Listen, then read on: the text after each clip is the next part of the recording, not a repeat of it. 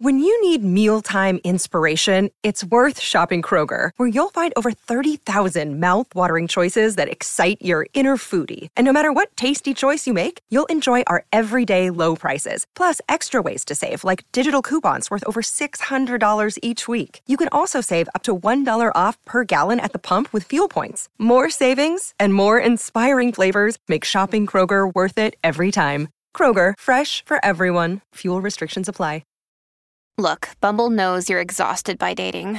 All the must not take yourself too seriously and 6 1 since that matters. And what do I even say other than hey?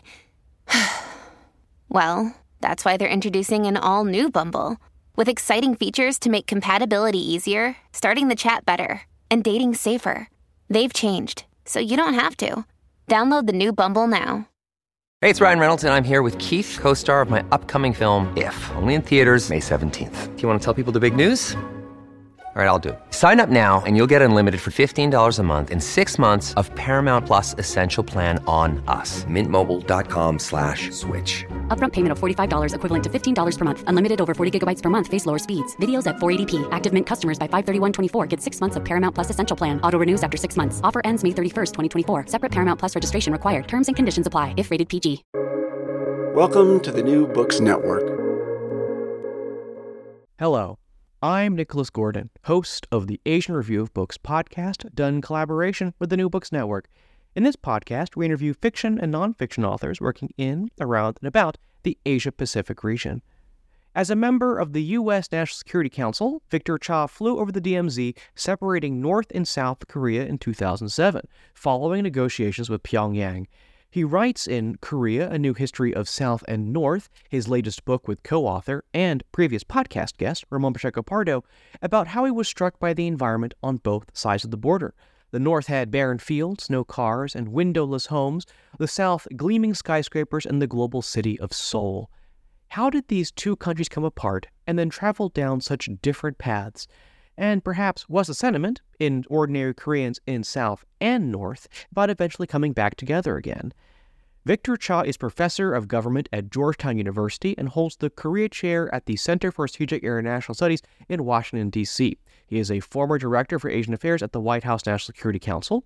Ramon Pacheco Pardo is professor of international relations at King's College London and the KFVUB Korea Chair at Free University of Brussels. The three of us talk about Korea's pre World War II history as a unified nation, their eventual split and divergence, and how feelings about unification may have changed. A quick correction time of interview, Korea, A New History of South and North had yet to be released in the U.S., but Ramon has informed me, since we talked, that the book is now out. Now, on with our conversation.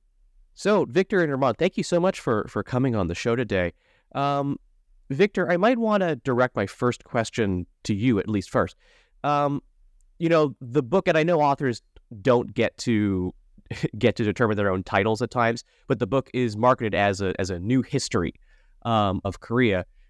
What do you think is currently missing from the way we talk about the history of the Korean Peninsula? Um, so I would say a couple of things. The first is that I, I certainly have not come across a history of Korea, the two Koreas, uh, in which you've had authors approaching the history from um, an American and a European viewpoint, um, which I thought was uh, interesting and was one of the reasons why uh, I was very excited about doing this project with my co-author Ramon.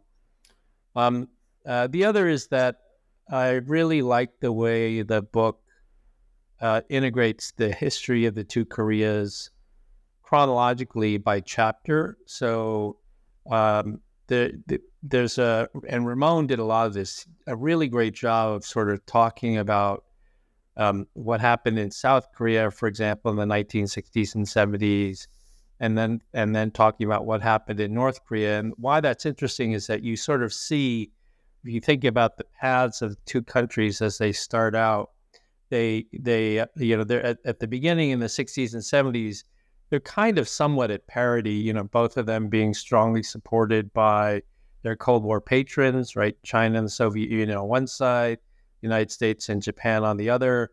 Uh, but then as you start to hit the 80s, you start to see them diverging like they start to grow apart. South Korea continues to accelerate forward on a very positive upward path.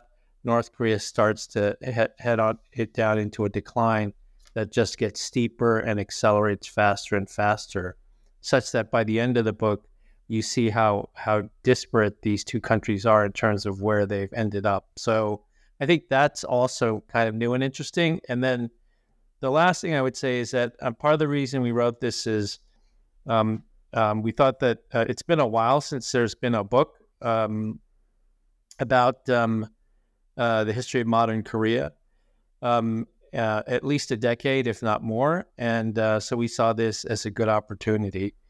And the last thing I'll say, I know I said two things, but there are really four things. The last thing I'll say is that um, this book also looks at those things about the history of Korea that are of interest to younger generations. So things like um, K- pop and K culture, um, the LGBTQ plus movement, women's rights, uh, things that we haven't seen sort of in these broader general histories of Korea. So I think that also makes it new and different. Um, Ramon, v- Victor brought up an interesting point in his answer, which is um, kind of combining the American and European perspectives on Korea. I mean, is the European perspective on Korea different than, than the American one? I, I, would say so. Yes. I mean, uh, uh to, to begin, of course, the U.S. has had far stronger uh, influence and relationship with with the, with the Korean Peninsula. Obviously, the U.S. and South Korea alliance is, is a defining characteristic of of uh, South Korea today. Uh, not only from a security and a foreign policy perspective, but it also influence, of course, uh, domestic affairs in, in, in Korea, and, and that's not the case with South Korea, with uh, Europe, uh, that has a, a different type of relationship. Uh, the interest on the Korean Peninsula in general is far more recent. Uh, I would say that uh, really it only started from the 1990s and in some countries really from, from the 2000s. and it was very much culture driven. Of course, uh, the economy mattered, uh, South Korea's economic growth, uh, but many European countries were not necessarily uh, touched by it again uh, until the early 2000s. Uh, so that's a different sort of relationship. And also, of course, the history of, of, of, Europe is different, right? So the history of Europe, we had countries in Central Eastern Europe that were very similar to North Korea until the late 1980s and early 1990s. they were communist regimes, dictatorial regimes, so the perception of the Korean Peninsula and the history of the Korean Peninsula, recent history, is very different uh, because the starting point is really uh, how they have this strong relationship with the communist bloc, uh, including North Korea, uh, and how all these uh, kind of disappeared from the 1990s onwards when South Korea became much more important for them. Uh, and vice versa, if you look at the Western European countries, some of them, like like my own home country, Spain, have similar history to South Korea. We were poor dictatorships essentially that later on uh, became developed countries and also became democracies. So the way you see South Korea and also the relationship between the two Koreas uh, has to be different than if you come from the US, which has obviously uh, far more influence, not necessarily in the Korean Peninsula, but also at the global level. Um, so I'd like to start talking about the history. Um, of Korea, this, the history that's kind of covered in your book. Um, I mean, you start with the with the pre-war period, war meaning Second World War, um, where uh, Korea is kind of the the nexus for a whole bunch of imperialist um, countries jockeying for position. Um, I wonder if you might talk a bit more about about that period, about when when Korea was kind of the um, uh, was kind of like the the center point for all this kind of imperialist jo- imperialist jockeying. Um, maybe maybe Ramon can go first on that question. Yeah, I'll talk a little bit about it, but then I think uh, Victor can actually. Um, what, what we see is that the geographical position of uh, Korea when it was a unified country into the two Koreas is right at the center of all these uh, big powers. Of course, historically, this had been China and Japan, uh, from the late 19th century, early 20th century, you see obviously the growing influence of, of, of Japan and then the colonization of, of Korea. Uh, but you also see the increasing interest that Russia was having in, in, in this part of the world, uh, in a part of the world that maybe Russia was uh, kind of ignoring historically, she was looking more at uh, the European uh, part of the of, of the country, but you see also from the late 19th century, also early 20th century, fighting these wars uh, against Japan uh, to, to try to gain influence uh, and a foothold uh, in the region. I think this is one of the issues that we wanted to showcase uh, in, in, in the book. that Korea was at the center of these different imperial powers trying to, to extend their influence throughout the whole of Asia. Uh, and in the case of Japan, uh, Korea was, for example, the, the starting point, but it wasn't the, the ending point, as we saw later on during the Second World War. In, in the case of Russia, it never got to have the influence he would have liked to have, but certainly part of his uh, uh, view of global affairs during this uh, during this time period uh, was to try to also become more of an Asian power that historically maybe hadn't been. Yeah, I mean, I think that's right. The only thing I'd uh, the only thing I'd add to what Ramon just described is, um, in addition to the these these sort of geopolitical balance of power currents that were swirling all around Korea at, in the late 19th century, this was also happening at a time when Korea internally was greatly um, conflicted. You know, it was in a, its own transition of trying to determine whether it would modernize along the lines of the West or whether it would stick to sort of traditional Confucian roots or some combination of the two. Um, the the the last dynasty, the last royal dynasty in Korea was extremely it was corrupt, it was inept, there was a great deal of inefficiency. And so one of the points we tried to make in the book is when you have this combination of a country that sits sort of at the uh, geostrategic intersection of the major imperial powers of Asia, and at the same time, it's internally uh, not well put together. It's internally conflicted. Um, then, then you know you have this outcome where it becomes the fate is determined by this balance of power politics among these uh, among these big powers in the region, and that was Korea's fate in the late 19th century. And then throughout the book, we describe how, at least in South Korea, and to an extent in North Korea by their own different um, sort of non-traditional means, Korea has become a much stronger country, uh, in, in, internally a much stronger country. Its geography never changes, uh, but it's become a much stronger country. Well, let's let's talk about then um, then that period, the post-war period, um, and uh, I guess what the two Koreas, I guess primarily South Korea, but you hear more about North Korea too, what these two countries did to make themselves more more secure, um, stronger, stronger intrinsically. I think is which is a word intrinsic value which you kind of use in your book, um, and not just the strategic geopolitical value. What did these two countries actually do? Um, and maybe uh, Victor can go take the lead on this question first. So uh, I'll talk about North Korea, and then Ramon can talk about South Korea. Um, so you know what North Korea did. I mean, they did two things really. I mean, uh, before the end, uh, the post-war through till before the end of the Cold War, um, you know, North Korea invested a lot of its in, in, in, its conventional military, and it had a great deal of support from China and the Soviet Union. Um, that allowed it to do quite well, both economically and in terms of their military capabilities. Um, the estimates of um, GDP per capita, I think, between the two Koreas was seen to be about even if if the if not that the North Koreans were ahead through the late 1970s. I mean, so you know, quite a long period of time, three decades almost uh, after the end of the Second World War, um, and and that allowed North Korea to make itself much stronger.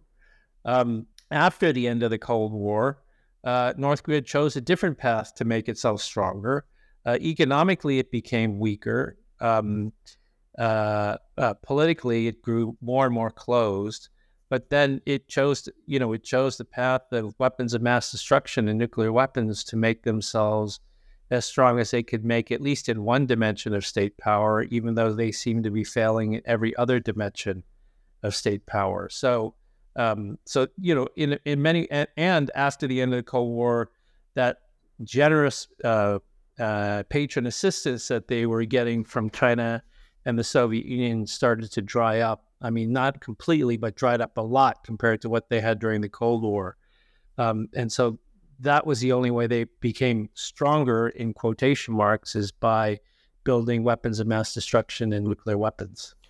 Um, and I guess I will turn over to Victor, uh, sorry, to, to Ramon to talk about South Korea. But I want to add maybe a second question when we talk about South Korea, which is, um, you know, when when does it really become clear that South Korea had had overtaken the North in terms of economic strength, cultural power, whatever, whatever, whatever success metric you want to use? Um, when did it really become clear, I think, to everybody that South Korea had overtaken or, or had very clearly beaten the North? So, so I think the book we focus on the on the 1980s period, and, and not only because, uh, of course, it's one of the the Seoul uh, Olympic Games, and that was really a coming out party for for for, for South Korea uh, as a whole. Uh, but also because by then you start to see how uh, even countries in the communist bloc want to attract their South Korean investment. Uh, they try to strengthen economic relations with, with South Korea. So, of course, the period when time when it also becomes uh, a democracy, which psychologically obviously um, creates a big difference between the two between the two Koreas, but also in the way they are perceived at the uh, at the global level. and I think this is the decade when you when you start to see South Korea pulling uh, really uh, apart from, from, from, from, North Korea in an economic uh, sense. I think culturally, I mean, Hallyu started in the late 1990s, the, the Korean wave in, in countries such as China, Taiwan, or, or, or Japan, as well as, as, as, Southeast Asia. So I think culturally, also from the 1990s, you see this happening. But one thing is in the book, for example, as well, is that in the 1980s, when South Korea is becoming more uh, globally known, as I said, for example, with the Seoul Olympics, uh, it does start to showcase uh, Korean culture in, in traditional culture uh, in, in, a way that um, it starts to make it better known overseas, and this is done by, by South Korea, not by by, by North Korea, and and this links to uh, your uh, or, or original question, right, about the different trajectories. I think one thing which was in the book is uh, the combination of domestic and foreign factors in, in the case of, of the two countries uh, but especially in the case of, of, South Korea, because of course it was a more open uh, country as well, even if it was dictatorial during this uh, period of time, 1960s, 70s. Uh, but we stress uh, the, the relationship uh, with the US, of course, when it comes to external factors and how this actually helped South Korea from an economic point of view, not only from a, a security and foreign policy uh, point of view because of the strong with the US economy, also with the uh, Japanese economy as well after the two countries normalized relations as Korea uh, and, and Japan in the 1960s. Uh, but also the domestic level, we see this concerted effort by government and uh, the private sector, the big table that we all know about uh, today, or Samsung LG estate, for example, to try to drive economic growth in a way that makes South Korean economy competitive uh, at the international level. So instead of trying to uh, shut down the country to foreign direct investment and to competition uh, with uh, foreign firms, uh, South Korea takes the, the, opposite approach, which is to try to make its companies uh, globally competitive. And, and it was really successful to this in the 1980s and 1990s when many of these firms start to move up the value chain and start to become more innovative rather than simply uh, producing more cheaply what what others uh, what other countries or firms in other countries had already invented before, whether this was uh, the US or, or, Western Europe or, uh, or, or Japan or some other country. Uh, and I think one other aspect that we highlight as well is, is the, the, resilience uh, of the South Korean people and also the, the, the, innovation of the South Korean people as, as well. How they push uh, the country forward from economic point of view. Uh, certainly, obviously, from a, from a political point of view, they were key in the transition to, to democracy. But uh, if we focus more on the economic side and the cultural side, I think this was a key driver in 1980s, 1990s uh, onwards. Uh, and, and one last thing maybe to, to point out as well is that uh, sometimes referred to towards the beginning of disasters, how this was noticed uh, by, by foreign countries, uh, and not only countries in the in, in the West uh, during the Cold War, but also Central Eastern European countries. Uh, and I want to just stress this because back in the 1980s, uh, these countries, and, and you even the, the Soviet Union uh, from the 1980s onwards, ideologically they were still aligned with North Korea. But you see how they're looking at South Korea as not only the, the future of their economic growth, the type of political relations they want to have with the rest of the world, uh, but also obviously from an um, uh, from a point of, from an economic uh, point of view, they see this as as a present uh, for their countries. Um, so Victor, I want to obviously you you have been uh, personally involved in setting um, Korean policy for the U.S. Um, you met with officials on both sides, including North Korea. Um, you know, from your, I think, from your kind of personal involvement in in advising on policy, setting policy, meeting meeting people on both sides of the of the Korean border. Um, you know, what what are some kind of lessons you learned or insights you gleaned from from that experience that maybe didn't make their way into the newspapers or I guess or you know today's history books on on the subject? I think it, it's an interesting question. I would say the um, the impression that sticks with me the most is um, one time when I was coming back from North Korea on official travel, coming back from North Korea to South Korea. Um, and, uh, you know, I'd seen sort of the destitution in North Korea uh, as as I was driven from Pyongyang to the DMZ to cross over and then fly in a helicopter, a military helicopter into into Seoul. Um, and then as I got closer to Seoul, you know, I'd seen the destitution in North Korea, and I get as I get closer to Seoul, you just see, you know, the skyline of South Korea.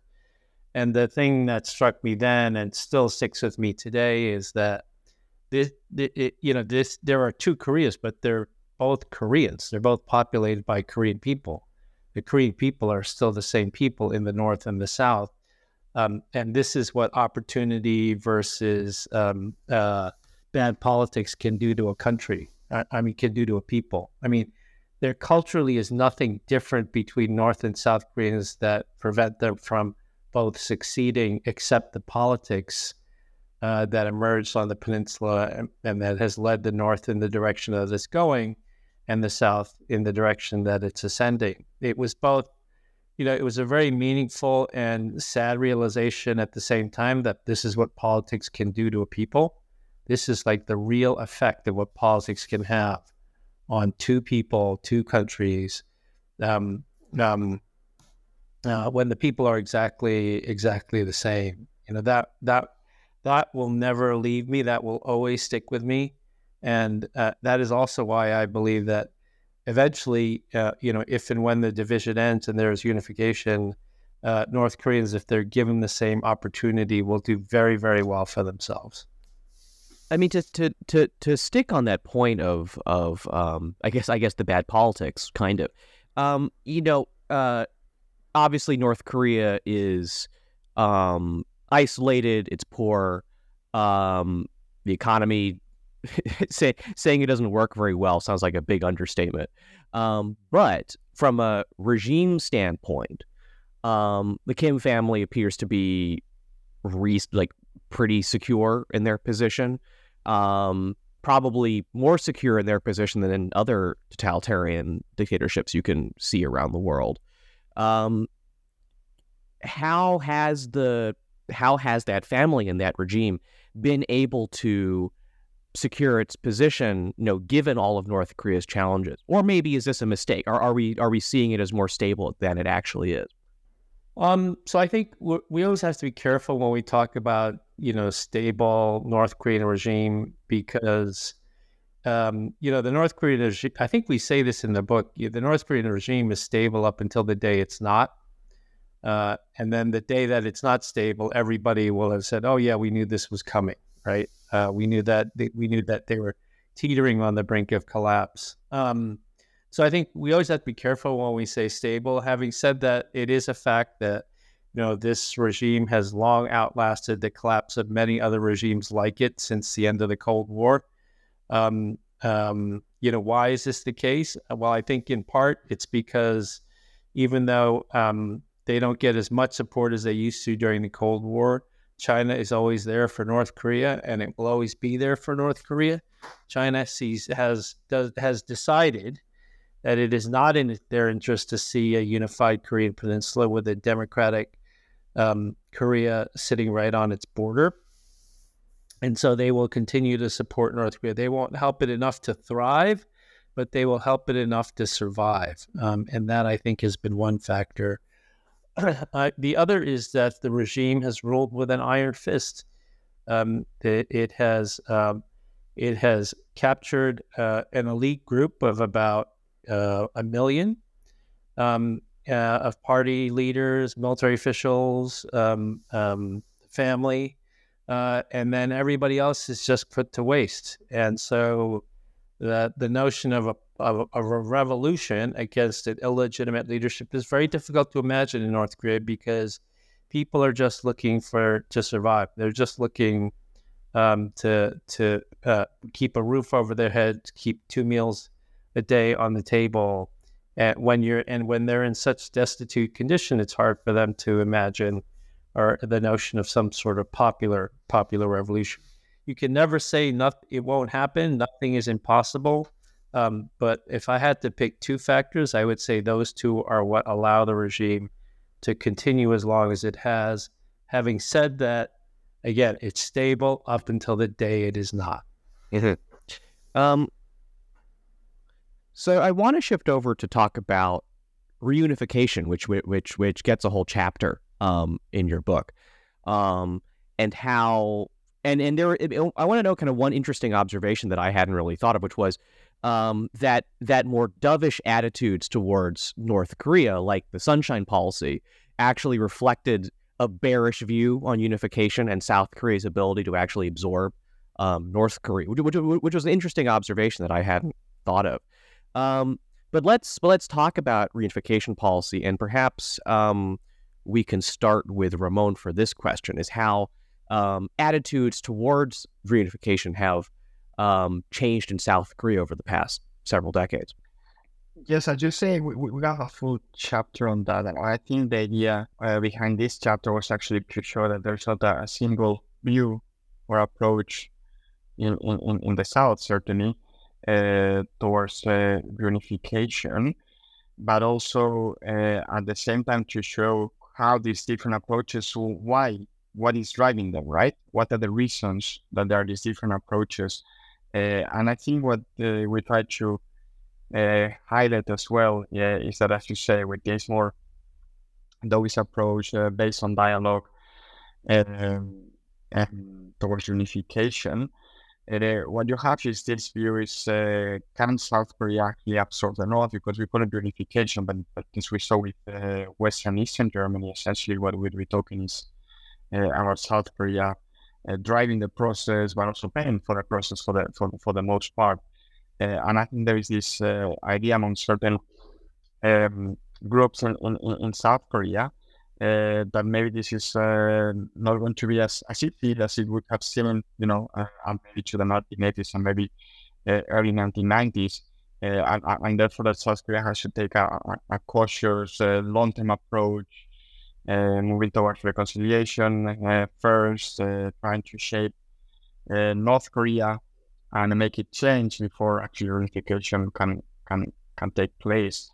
Uh, and then I'm, I'm oversimplifying it a bit here, but then you have the more um, conservative uh, approach, uh, which uh, focuses on on on this idea. This is uh, what, what uh, eventually needs to happen, right? Unification between the two Koreas, but also that North Korea is not going to be accepted the way it is, right? The North Korea also needs to needs to change, and that it is not enough to think about history, the, the, millennial history of um, uh, unified country and think, okay, we'll just unify uh, because that's uh, historically we're a single country, but also there needs to be a change in, in, in North Korea.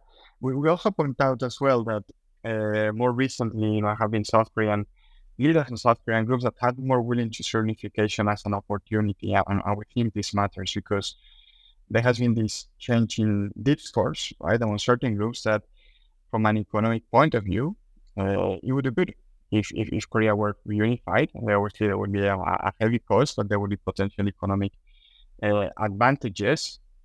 And certainly, also would also have a, a bigger country with a larger uh, population as well, which uh, could be uh, would be uh, more powerful.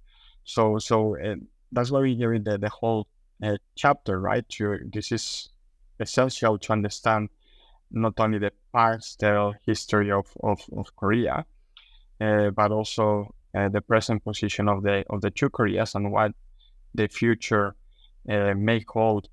Uh, there's also an interesting uh, survey that is included there, but I'll, I'll, let Victor talk about it because it was led by, by CSIS.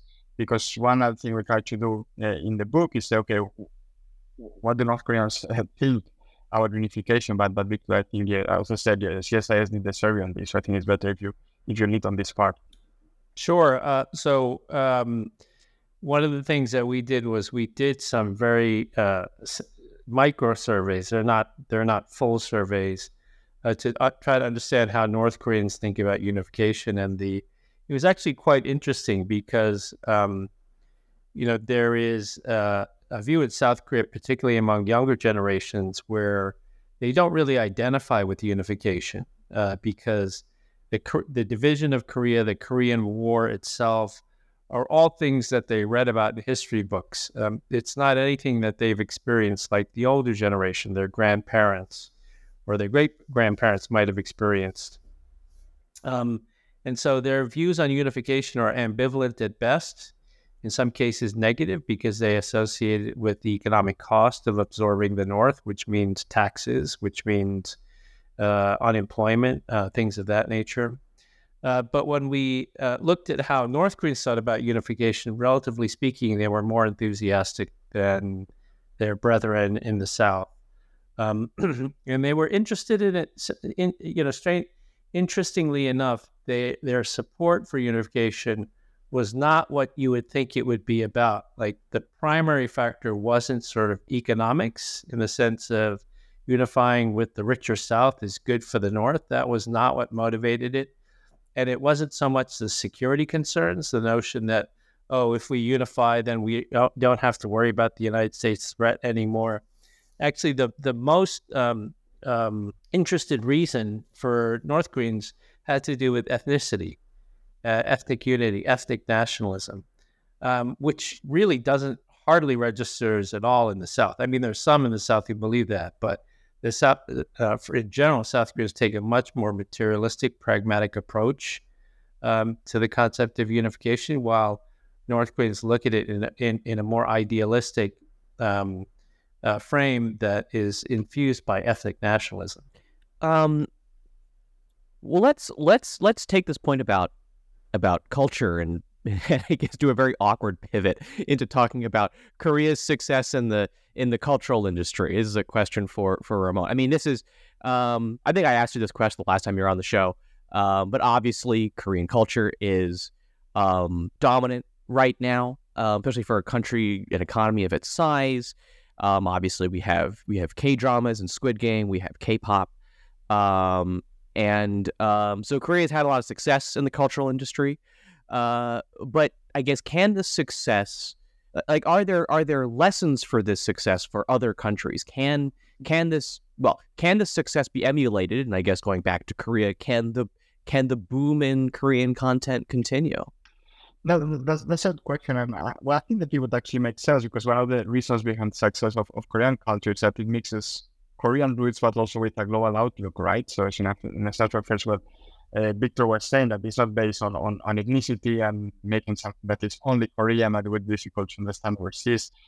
Uh, and I would ask you a question. Uh, I, I, think so. I mean, in my case, I, uh, I, I, lived in, in, in South Korea for the first time 20 years ago, actually, when I, when I was a student uh, at university. Uh, and, and, back then, there was this discussion within the country whether uh, the Korean wave would continue to be successful after the initial success in, in Northeast and Southeast Asia.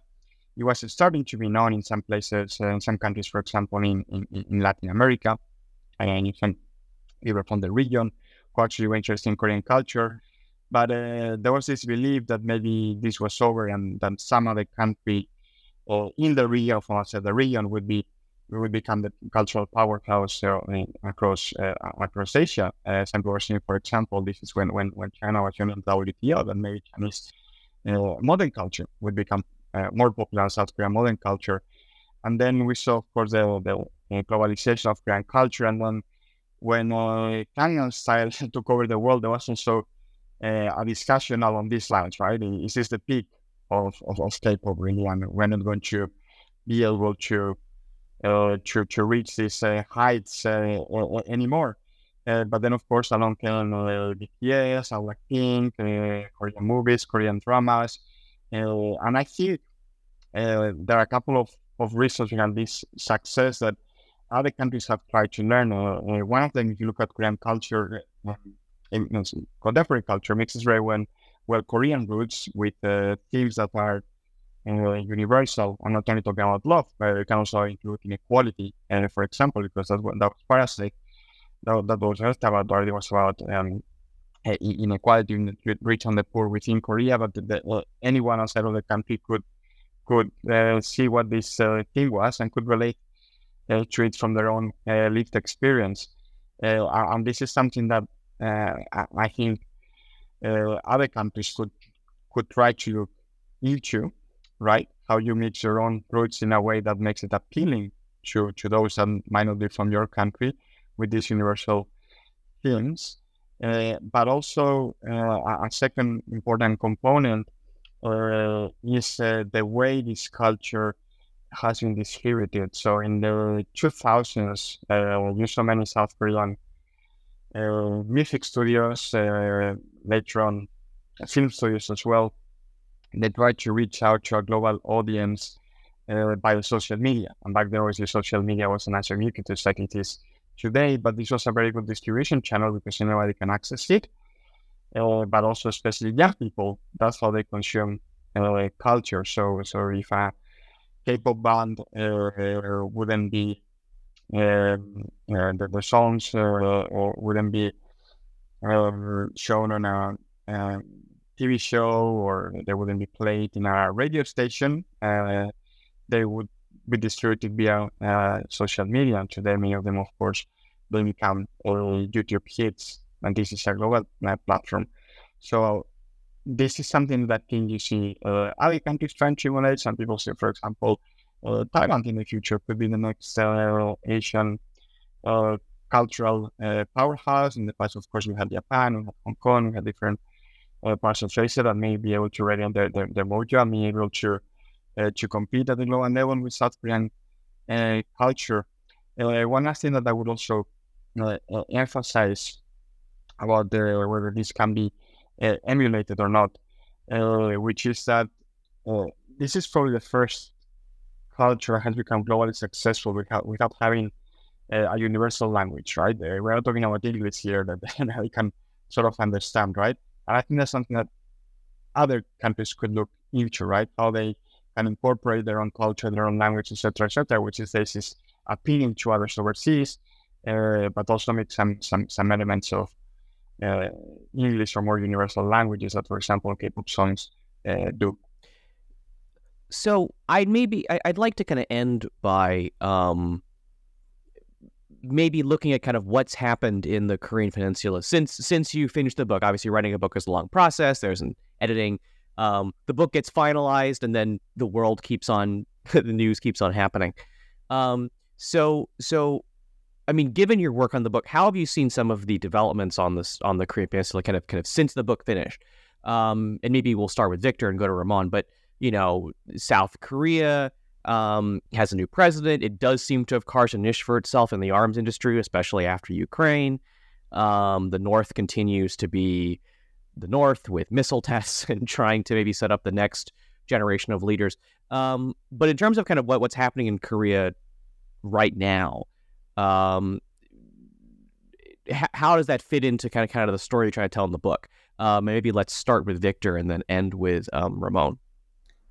Um, so I think in terms of the themes of the book, again, one of the themes of the book has been how when Korea has been weak, the external environment has really determined Korea's fate, for better or for worse.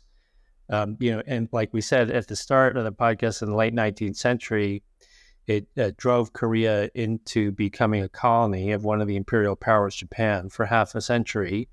Um, but then also during the Cold War, Cold War imperatives caused the United States to adopt Korea as a military treaty ally and then provide huge amounts of assistance to it to keep it secure and eventually help um, um, help lay the path. Although the United States wasn't the only party, lay the path um, to for Korea to become a democracy. So my point here is that uh, the external environment, when Korea internally has been um, conflicted, uh, has really been determinative of, of the fate of Korea. And I think what we're seeing now is a Korea that's much more confident. At least I'm talking about South Korea, that's much more confident, that is affluent, uh, that is the sixth strongest military in the world, the tenth largest economy in the world, as you mentioned earlier, discussed earlier with Ramon.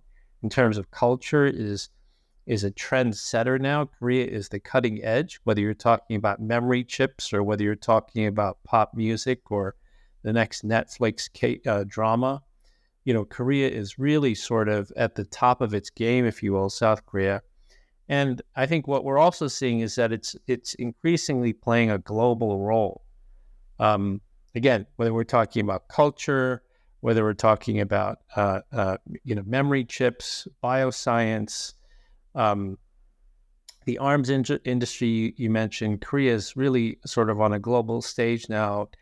I wouldn't even say a middle power anymore, playing uh, uh, much more above the weight of a middle power. You know, it now participates in meetings of NATO leaders.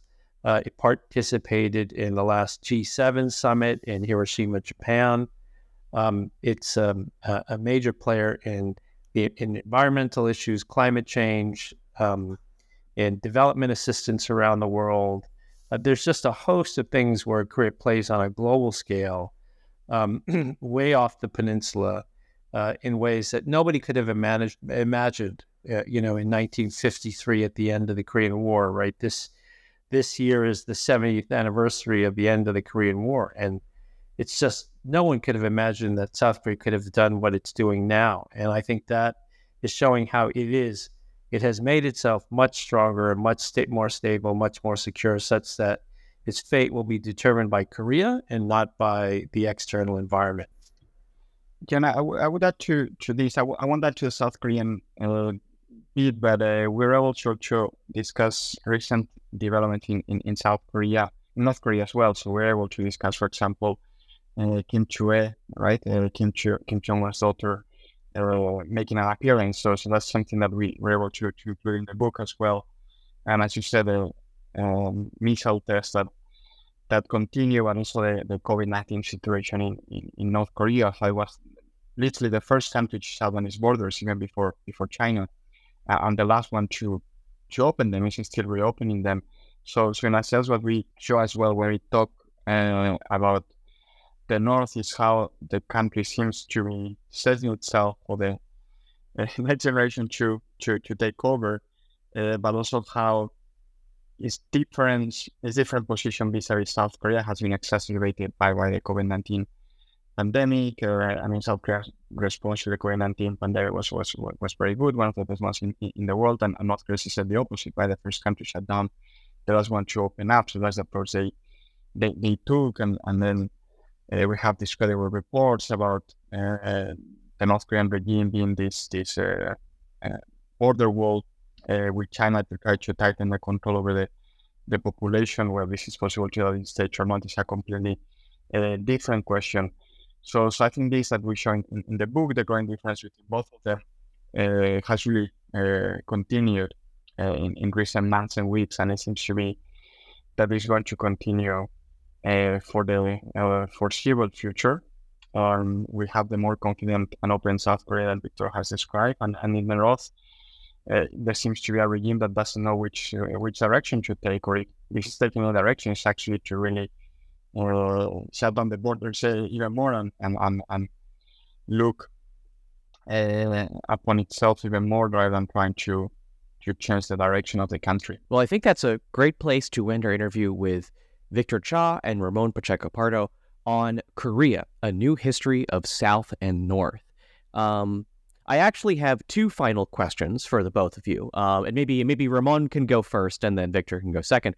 But the two questions are: um, Where can people find your work, And uh, what's next? What might the next project be? So uh, yeah, um, it, it, has already uh, come out in, in Europe book, and actually, well, these past few, few days, I was uh, walking around uh, central London, uh, where where I live, and, and it's in most bookstores actually. quite a few bookstores already. Uh, well, uh, show them actually as, as soon as you can into uh, inside, right? Uh, so, so it's uh, bright pink, the color, so it's easy to identify. Uh, you can certainly find it online. Uh, and actually, uh, a few days ago, I was in in, in South Korea. I was in Seoul, and they told me that it's already been stocked, but some, by some of the bookstores uh, in the in, in, in the country. Uh, it's already uh, being sold there. but also, as I say, you can find it online. And in my, in my case, what next? Uh, well, I do hope to be able to enjoy the release of this book actually for the next few weeks and and, and, and months. I mean, I have a, a, an academic book on South Korea's strategy coming out uh, with Columbia University Press, but I really hope to work enjoy the, the release of this book, uh, you know, with the balance uh, uh interviews talking about it as much as possible uh, to, to savor uh, really what has been a, a, really enjoyable enterprise, which is buying a book, but writing a book with uh, with Victor, who is one of my idols in this this field. Um, well, the as Ramon said, the book has been released in Europe. It has not been released in the United States yet. So, um, um, so we haven't we haven't seen the reception here. The uh, the book, I, I believe it's still the number one book on Amazon uh, for books on Korea. Admittedly, that's not a big market, but we'll take it. You know, it's, it's great to be able to say that you're number one on Amazon. Um, and I too really enjoyed doing this project with my co- with uh, my co-author Ramon. It was really very easy to do, and um, and it was a lot of fun. Uh, my next project actually is is something that I'm working on. That's it's tangentially related to Korea. It's really focused more on China, uh, and in particular, um, uh, how the uh, how the world, the multilateral trading order, is going to deal with China's economic coercion, uh, China's use of economic coercion, its weaponization of economic interdependence. So, a completely different project. Um, it uses a lot of trade data, um, very different from uh, the book that we did on Korea. But of course, as some of your listeners may know, Korea, for both Ramon and I, Korea is our first and main love, and um, and that's why we continue to research it, and I will continue to research it uh, after I finish this book on Chinese economic coercion. So you can follow me, Nicholas Gordon, on Twitter at Nick R I Gordon. That's N I C K R I G O R D O N. You can go to AsianReviewBooks.com to find other reviews, essays, interviews, and excerpts. Follow on Twitter at Book Reviews Asia, that's reviews plural, and you can find many other author interviews at the New Books Network, newbooksnetwork.com. We're on all your favorite podcast apps, Apple Podcasts, Spotify. Rate us, recommend us, share us with your friends to support us interviewing those writing in, around, and about Asia. Um, stay tuned for more news who's coming up on the show.